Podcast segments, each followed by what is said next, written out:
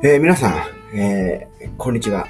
あるいはおはようございます。えー、もしこの放送をですね、夜に聞いている方がいらっしゃったらですね、その方に対しては、こんばんは。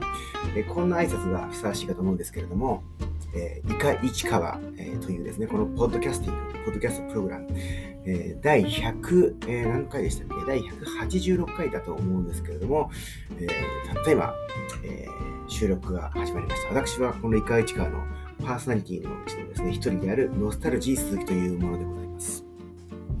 えっと、いつも一緒にお送りしているもう一人のですね、えー、パーソナリティであり、そして、このいかいちかわのパーソナリティの中で最も人気があるというですね、えー、不動の人気ナンバーワン、心のベスト店だいいちいのですね、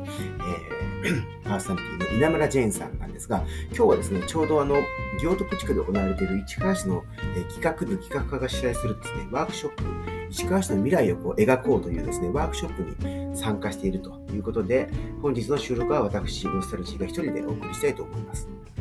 で、えー、っと、本日の日付はですね、西暦で言いますとにせんにじゅうさんねん、令和で言うとごねん、じゅうにがつのじゅうしちにちですね。じゅうにがつじゅうしちにちと言いますとですね、もう、あの、この今年にせんにじゅうさんねん令和ごねんのですね、もう年末、もう年末も深まってきましてですね、今日は今年のですね、さんびゃくごじゅういちにちめなんですね。さんびゃくごじゅういちにちめ。残りももうあとわずかというわけでございますけれども、えっと、今年いちねん振り返ってどうですかね、皆さん。まあ、あの、このいかいちかわという、ね、ポッドキャストはですね、この、まあ、えー、千葉県の市川市という人口、えー、よんじゅうきゅうまんにん、まあ、ごじゅうまんにん弱のこの自治体である市川市に関する様々な出来事であるとかですね、えー、まあ、あの、歴史であるとか、えー、豆知識であるとか、えー、それから市川市で活躍している人、団体、えー、まあ、企業、そんなものについて、あの、えートークを、トークセッションをですね、セッションといっても、今日は私、ソロですので、セッションじゃなくて一人の、まあ、いわゆる、えー、歌手というところの弾き語りに近いような、弾き語りとかアカペラですかね。いや、アカペラなのか、鼻歌なのかわかりませんが、そういったスタイルでお送りしている、えー、そんなポッドキャストですけれども、この一年、あの、市川市でどんなことがあったかというのをですね、ちょうどこの市川市公式のですね、メディアである、広報市川、広報市川の方が、広報って言ってもあれですよ、前方、あ、広報って言ってもあの、えー、筋肉マンに出てくるですね、ロボ超人、えー、半分ロボット、半分超人であるウォーズマンがあ言っている広報広報と、あの、えー、ウォーズマンは、えー、音を発しますが、その広報ではなく、広報ですね。広く報じるというところの広報。えー、この広報市川の最新号でですね、最新号はじゅうにがつじゅうろくにち号なので、昨日ですね。日付的には昨日。通算せんななひゃくにじゅうろくごうめということで、このいかいちかわがまだにひゃっかい足らずですのでですね、えもうせんごひゃっかいをはるかに超えるせんななひゃっかいを超えた広報市川はには全く及ばないんですが、ただ同じ市川市に関する情報発信をしているメディア、ローカルメディアということで言えば、えー、まあ同じ、えー、とも言える、そのまあ大先輩である広報市川ですけれども、あ、ちなみにすみません、さっきあの人口ごじゅうまんにん弱なんて言いましたが、えっと、この市川市の、えー、人口、直近の人口、じゅうがつさんじゅういちにち時点でですね、まあ、住民基本台帳、つまり住民票を登録している人の数って言いますと、えー、じゅうがつの末時点でよんじゅうきゅうまんさんぜんじゅうごにんだったというわけですね。くがつ末に比べてひゃくはちじゅうにんも増加しておりました。はい。えー、というわけです。世帯数はですね、にじゅうごまんろくせんひゃくごじゅうごせたいというわけでございます。あの市川市はですね、一人暮らしの人が圧倒的に多いんですね。一人暮らしと二人暮らしを足してかなりのパーセンテージを占めると。ですので、あ、うちはさんにん家族だけど、えー、とかよにん家族だけど、あるいはごにんろくにん住んでるよという人ももちろんいらっしゃると思うんですが、実は世帯の数ということ、世帯の累計タイプですね。累計というのはタイプでいうと一人暮らしの人が最も多い。そんな自治体なんですけれども、この広報市川のですね、最新号の一面に、えー、っと、市川市で今年あったじゅうの出来事というのを、まあ、ここではじゅっこに絞ってと書いてますが、紹介されております。これについてちょっとまあ紹介いっこずつ見ていこうかなと思いますが、まあ、じゅっこあるので全部に深く言及することができないので、最初にじゅっこざっと、えー、言っていきましょう。ひとつめ、学校給食費無償化開始、中学校がいちがつから、そして小学校がしがつからスタートしました。それから、えー、ふたつめ、市川、市川市のですね、市議会の、えー、市議会議員選挙というのがしがつに行われまして、新しく、えー、まあ、その議会を構成する議員が、まあ、よんじゅうにめい決まりましたよというのがしがつにありましたね。まあ、あの、フリースタイル市川のメンバーでもあるですね、えー、野口純さんも、実はあのこの選挙にまあ立候補しておりまして、見事あの当選しまして、今、目下ですね、まあ、しがつに当選しましたので、ろくがつ、くがつ、そして現在やっているじゅうにがつのですね、定例会、あの市川市議会には、まあ、定例会というのが年間に、えー、と年度内によんかいありますけれども、えー、まあ、あのすでにまあにかい終えて、えー、しがつの定例会はこの今新しく選ばれたよんじゅうにめいの私たちの代表ですよね。私たちが自ら選んだ、まあ、投票率は必ずしも高くない、まあ、低いのでですね、えー、ということはあるにせよ、選挙に行こうが行く前がですね、私たちの代表であるというわけです。まあ、当選された方は、えー、自分に投票してくれた何千人かの人のために働くわけではなく、もちろんその人のために働くこともあるんですが、自分には投票しなかった人も含めて、まあ、落選した、えー、選挙におけるライバルであった人に投票した人たちも、えー、ににとっての代表でもあるわけですね。皆さんは、よんじゅうににんの皆さんは。なので、とはいっても全員のニーズに応えることはできないと思いますけれども、まあ、あの、それぞれ様々な意見を、あの、議会を通じて発し、えー、質問し、それに対して、まあ、市の職員の方や市長が対応し、回答し、あの、より良い市川づくりをしていっていただきたいなというふうに思っています。そしてさんばんめ、今名前が上がった、あの、市川市長と言いましたが、田中康市長ですね。えっと、昨年、あの、当選しまして、市長選挙が当選しまして、今年、あの、にねんめ、にきめに入っていますけれども、えー、実はしがつ、この選挙があったしがつなんですが、田中市長が、まあ、あの、過労というか、まあ、働きすぎというふうにどっかに書かれてましたが、えー、入院されましてですね、えーちょっと職務を離れたことがありました。ただ、市川市、市川市には副市長が、あの、にめいおりまして、にめいいますので、えー、田中市長がまあ、こうダウンされた時も、副市長をはじめですね、えっと、みんなでカバーし合って乗り越えてきたかなと思います。ちょっとすいません。あの、ちょっと今、食事中だったので、食事を今しながら、あの、おしゃべりを続けますが、ちょっとお待ちください。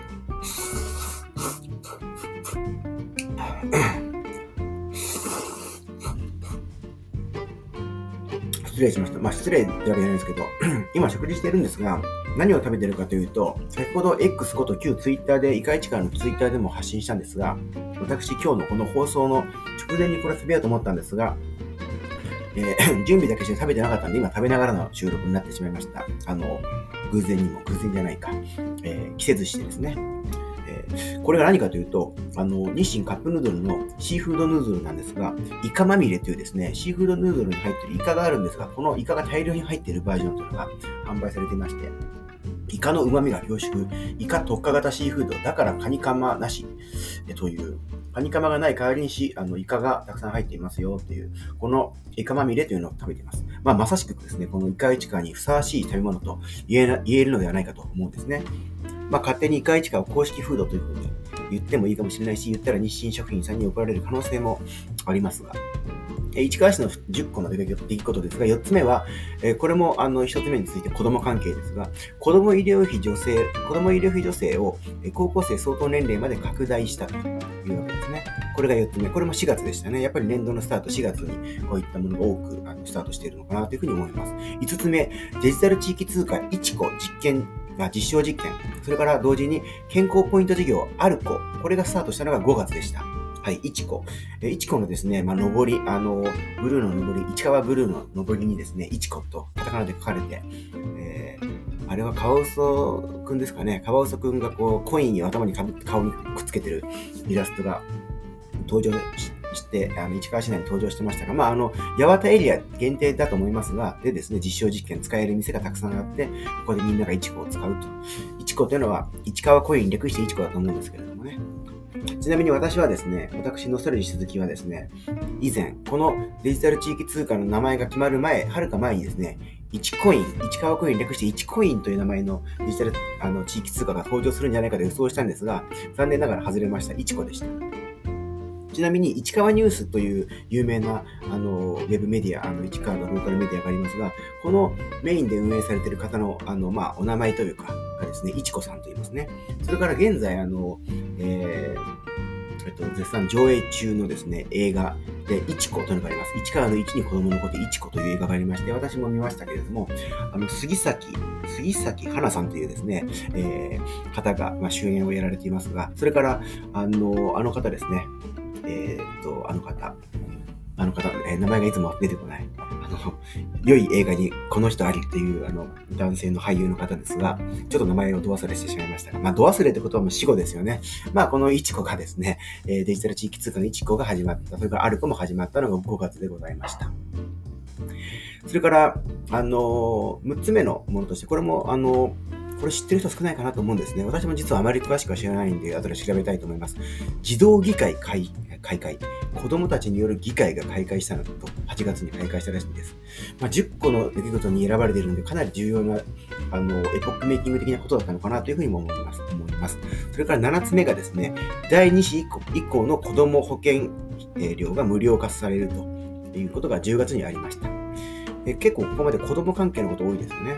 一方ですね、やっつめがですね、これは子供と反対といえば反対、えゴールドシニアななじゅうごイベント開催、じゅうがつ。まあ、ゴールドシニア、ななじゅうごさい以上を指す言葉でしょうか。ななじゅうごさい以上の方、まあ、市川市はですね、相対的には若い、えー、年齢の人口がまあ多い方ではありますが、とはいえ絶対数でいうと高齢者の方も非常に多いと。そして、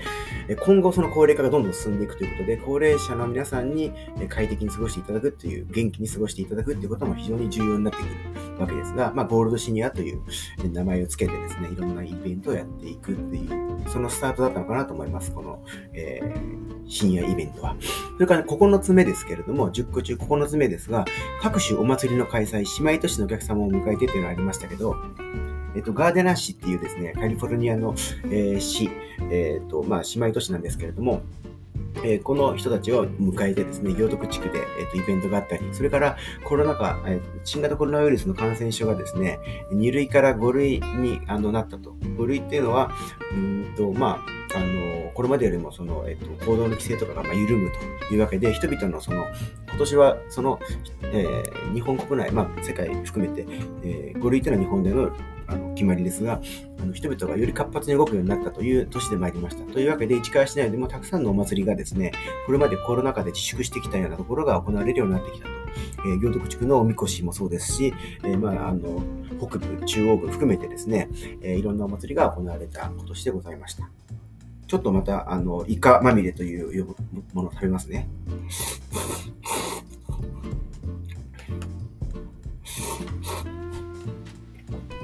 ちなみにですが、ちなみにですが、この日清カップヌードルだけじゃなくて、他の、あの、競合のある、あの、えー、こういうカップ麺を作られているメーカーさんの商品なんかもそうなんですが、あの、えー、パッケージの側面にですね、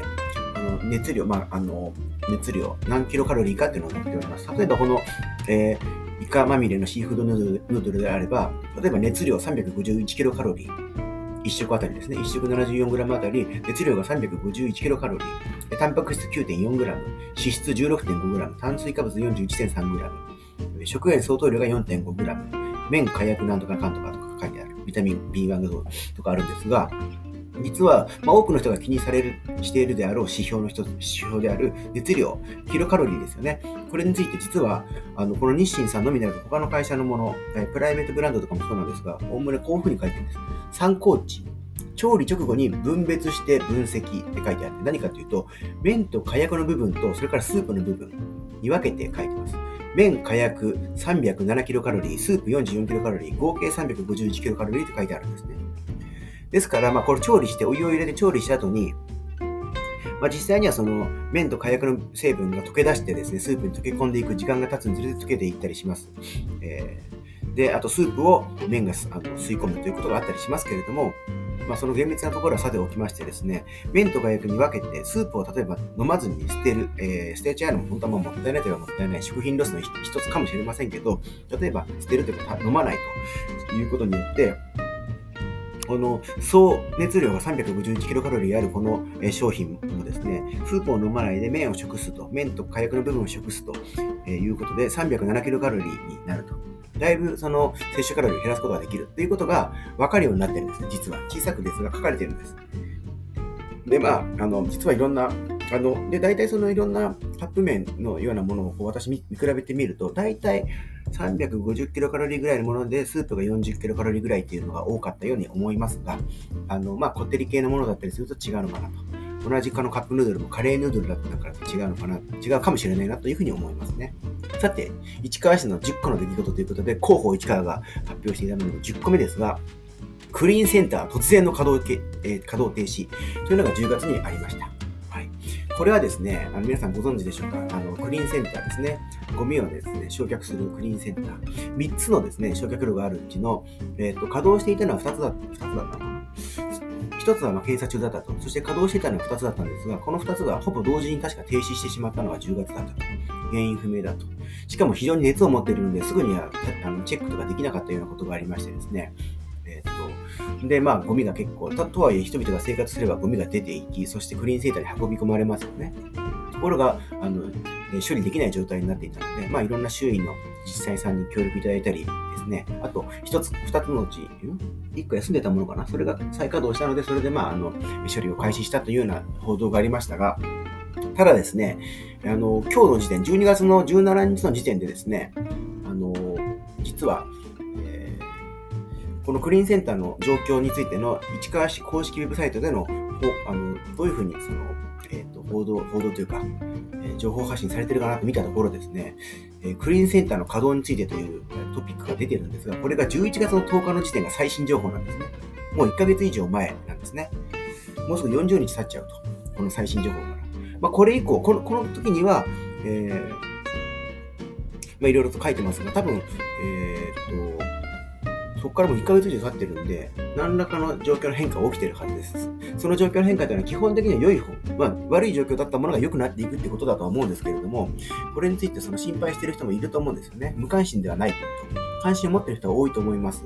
ところが、えまあ、毎日その状況を報告してほしいとまでは言いませんが、せめてまあ何日かにいっかい、週にいち、にかいぐらいは報告してほしいなと思うのが、私の市川市川のパーソナリティであり、フリースタイル市川の理事である、このノスタルジー鈴木のですね、偽らざる気持ちであるということなんですね。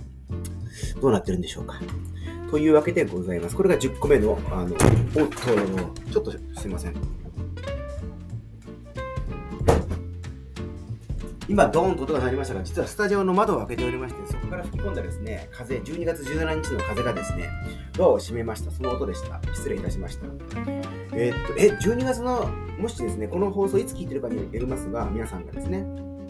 じゅうにがつじゅうしちにちに窓の開けてたのスタジオの、しかも何ノスタルジー鈴木今日は収録に半袖のシャツで臨んでるわけなんていうふうに思うかもしれません。窓を開けて半袖でじゅうにがつ暖房もつけないこのスタジオでラーメン食べながら何ですかね。しかしですね、実は昨日じゅうにがつじゅうろくにちは最高気温にじゅうどまで上がっていました。私ですね、市川市内を某、某というのは私の息子にあたる少年なんですが、某とですね、市川市内をかなり歩き回ったんですが、えっと、長袖のシャツの上に、えー、割と薄手の、なんていうんですかね、まあ、防、防、防水の、えー、防水のジャケットというには薄、薄手のですね、軽いものを、まあ、パーカーみたいなやつ、パーカーというか、まあ、スポーティーなものを着て歩いていました。まあ、子供も、坊もその同じようなものでしたが、昨日はこんな動きをしました。え元八幡駅からですね、ジェイアール で市川駅まで行きまして、そこから京成バスの国分高校行きに乗りまして、終点の国分高校で降りました。ちなみに坊がですね、持っていたキッズ携帯がですね、ですねこの、えー、バスの中に置き忘れちゃいましてですね、それにすぐ私が気づいたので、えー、っと、確認したところ、京成バスの市川営業所にあの届けられるってことが分かりましたので、あその後向かったんですが、皆さんご存知ですか？京成バスの市川営業所ってどこにあるか。ちょっとさん択でクイズを出しましょう。いちばん、えー、ジェイアール の元八幡駅の北口 の, あのバスロータリーの近くにある。にばん、えー、と市川市の塩浜の方にある。市川塩浜の方にある。さんばん、北市川スポーツパークの近く。えっ、ー、とかつての市川北高校、現在の大野高校の近くにある。さあ、どれでしょうか。いちばん、元八幡、にばん、市川塩浜、さんばん、北市川。正解はさんばんなんですね。ここに、えー、京成バスの市川営業所がございます。ここに取りに行きました。えっと、国分高校でバス停で降りましてですね、高校の前の道を通って、歩いていて、えー、と稲子市長、稲まあ、今は稲子市長の長が取れて稲子市何丁目っていうふうになりましたが、そっちの方歩きまして、そうするとこの辺でもあの松戸市に隣接してるんですね。で、歩きながらですね、松戸市内に入りまして、すぐに理工大団地という ユーアール の巨大な団地群がありまして、ここをちょっと見ていました。えー、と市川市でいうと、その南大野のあたりにパークハイツ、グリーンハイツというですね、に代表されるあの大型のマンション群、まあ、グリーンハイツならよん棟あります エービーシーディー、 パークハイツなら エービーシー というさん棟ありまして、現在の住所は南大野、かつてはそこも大野町でしたけど、えこういったものがありますが、おそらくそれ、それができた頃と同じぐらいの昭和ごじゅうねんだいにできたのがこの理工大団地。理工大っていい名前ですよね。梨の香りの大、まあ大ってのは大体そのちょっと小高い丘なんかにつけられるんですが、いい名前だと思いますね。梨の香りの大。まあ実際松戸市もそのあたりは梨畑がかつて広がっていたように思います。今もあるかもしれません。で、そのあたりを歩きながらですね、えー、どんどん歩いて、えー、っと市川柏線というストリートがありますが、これはなどんな道路かというと、あの市川市の曽谷の曽谷のあたりから、えー、左折、つまり、えー、と東にん西に向かって西に向かうんですかね、東松戸の方に続いている、そして柏の方に抜けていくような道路かと思いますが、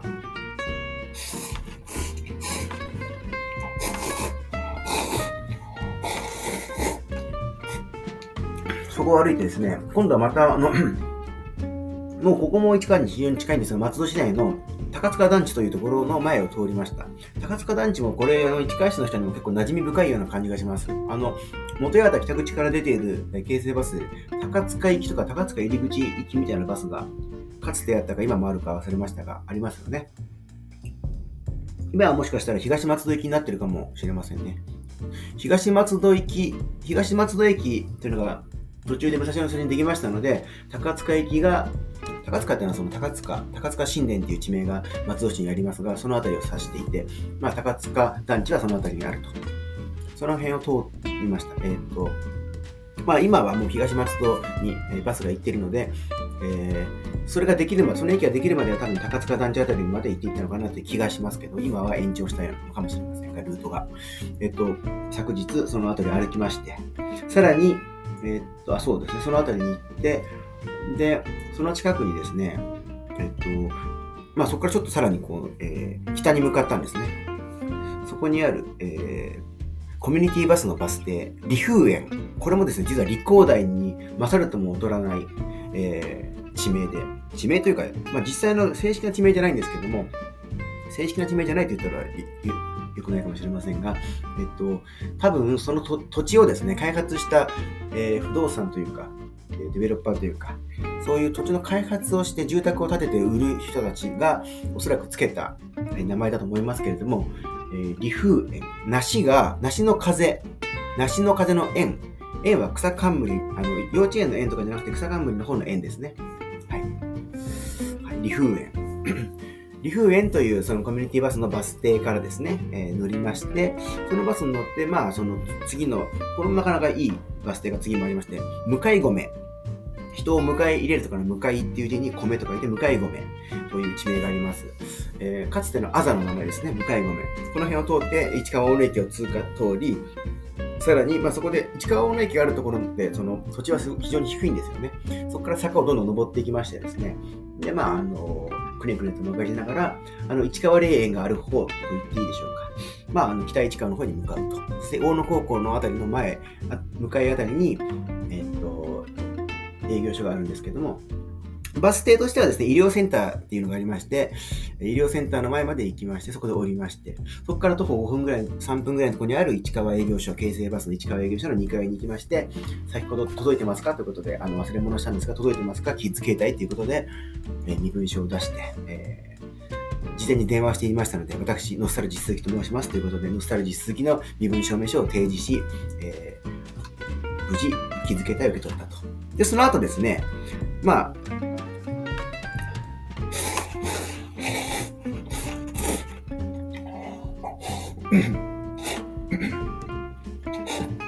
その後ですね、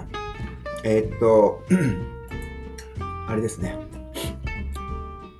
近くにありました、えー、っと青い青い八大カフェ、ちょっと正式な名前が出てきませんが、噂ではよく聞いたですね、青い八大カフェという、こう、えーまあ、喫茶店というかレストランと喫茶店が混ざったようなところに初めて行きましてですね、えーこうえー、エスプレッソサンデーとコーヒーというものをふたりで分け合ってシェアして少し休息をしたと。まあ、でそこからですね、バスに乗ってまた京成バスで元八幡方面に戻ろうかなと思ったら、目の前でですねバスが行ってしまいましたので、まさにゆずのゆずというグループのさよならバスというのを装備しますが、えー、目の前でバスが行っちゃったと。あとあれですね、岡村康之さん、岡村ちゃんのですね、あの子僕がロングシュート決めたらどんな子するだろうでしたっけ、その曲のえっとバスで引っ越して僕がこの街を離れちゃうみたいな、君がでしたっけ、君が離れちゃうのかな、どっちか忘れましたけど、でその女性と男子が男性が離れ離れになる、バスで離れちゃうみたいな確か歌がありましたが、まあ、それはさておきですね、目の前でバスが行っちゃったんで、じゃあ歩こうということで、そこからボートですね、にてんにキロ南の方に向かって、えー、大ヶ島、大ヶ島川沿いを歩いていきまして、最終的にはですね、あのー、市川第二グリーンハイツの向かいあたり、まあ、あの、最近ですね、あれができましたね。第二グリーンハイツの向かいじゃないんですが、斜め向かいぐらいですか。えー、そして、最近、あの、その近くにはモスバーガーができましたね、南大野店が。その近くのバス停からの、えー、バスに乗って元八幡の方に向かったという、そんな、えー、行動をしたんですが、何の話でしたっけ、ちょっと忘れちゃいましたけど、えー、まあそんなこんなんで市川市のじゅっこのニュースと、まあ、クリーンセンターがどうのみたいな話とかいろいろと話をしてきましたけれども、まあ、世界に目を、まあ、市川市に目を向けてももっといろんな話があり、まあ、あると思いますね。もうちょっと今日実はこの収録、今日今収録しているシステムがですね、あの、筋肉マンのウォーズマンと全く同じでさんじゅっぷん限定なんですね。さんじゅっぷんしか取れないシステムを使っていて、もうにじゅうろっぷん、じゅうろくびょう、じゅうななびょう、そしてじゅうはちびょうに今なっていくという状況ですので、あとまあさん、よんぷんだけ話す、話して終わろうと思いますけれども、まあ、世界に目を向けますとですね、まあじゅうがつの、えっと、あれはなのかでしたっけ、イスラエルのですね、えっと、イス、イス、あ、失礼しました。パレスチナの自治区の、えっと、ガザ地区のハマスというですね、あの、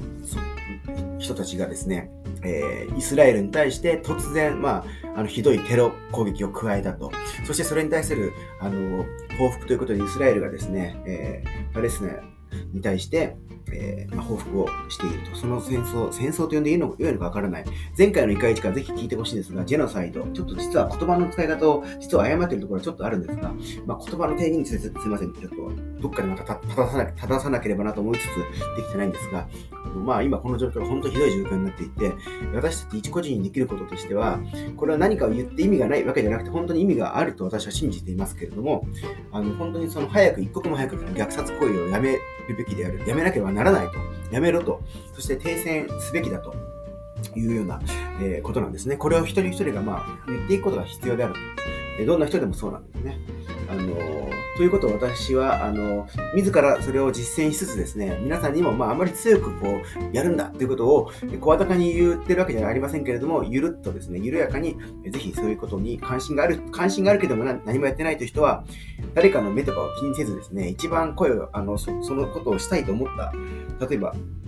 えー、パレスチナあるいはイスラエルにおいて苦しい思いをしている人たちがその思いから解放される、自由を感じられるような状況を望んでいるということでを、えー、まあに、えー、少しでも、まあ、あのなんだろうプラスとなるような行為を、えー、したい、働きかけたいという思いがあるのであれば、もしそうしたところでは自分がどう思われるかということは、まあ、ちょっとこの際二の次に置くことが可能であれば置いてですね、えーまあ、そういうことを発信していただきたいというふうに思っています。まああの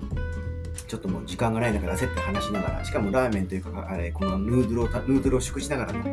ー、放送ですが。あ、そうそう、さっき話したのあれですね。じゅうにがつなのになんで半袖か窓を開けていたのかということですが、今日、えー、昨日にじゅうどぐらいになったと。あの、それで私、市川市内をボート歩き回っていましたが、その、薄いこの、えー、ものをですね、黄色い色をした薄い、えっと、スポーティーな上着を脱ぎ、脱ぎ捨てて、まあ、捨ててませんけど、脱いで腰に巻いてですね、うろうろ歩き回ったというぐらい暑かったんですよ。今日も同じく結構暖かいんですよということで、まあ、これは暖冬で嬉しいということよりも地球温暖化、あるいはもう気候変動、気候危機、えー、地球沸騰化というようなあのことを思い出ささ、出させる、えー、そんな本当暑い状況です。というわけでにじゅうきゅうふん切りま、えー、を過ぎまして、残り時間がいっぷん切りましたのでですね、この収録可能時間が。そろそろ収録を収録、えー、終了したいと思います。多分次回はの放送はですね、来年にせんにじゅうよねんになるような気はしますけれども、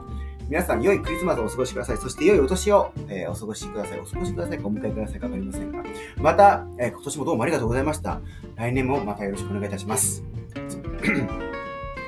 それではまたお耳にかかりましょう。いかいちかわノスタルジー鈴木でした。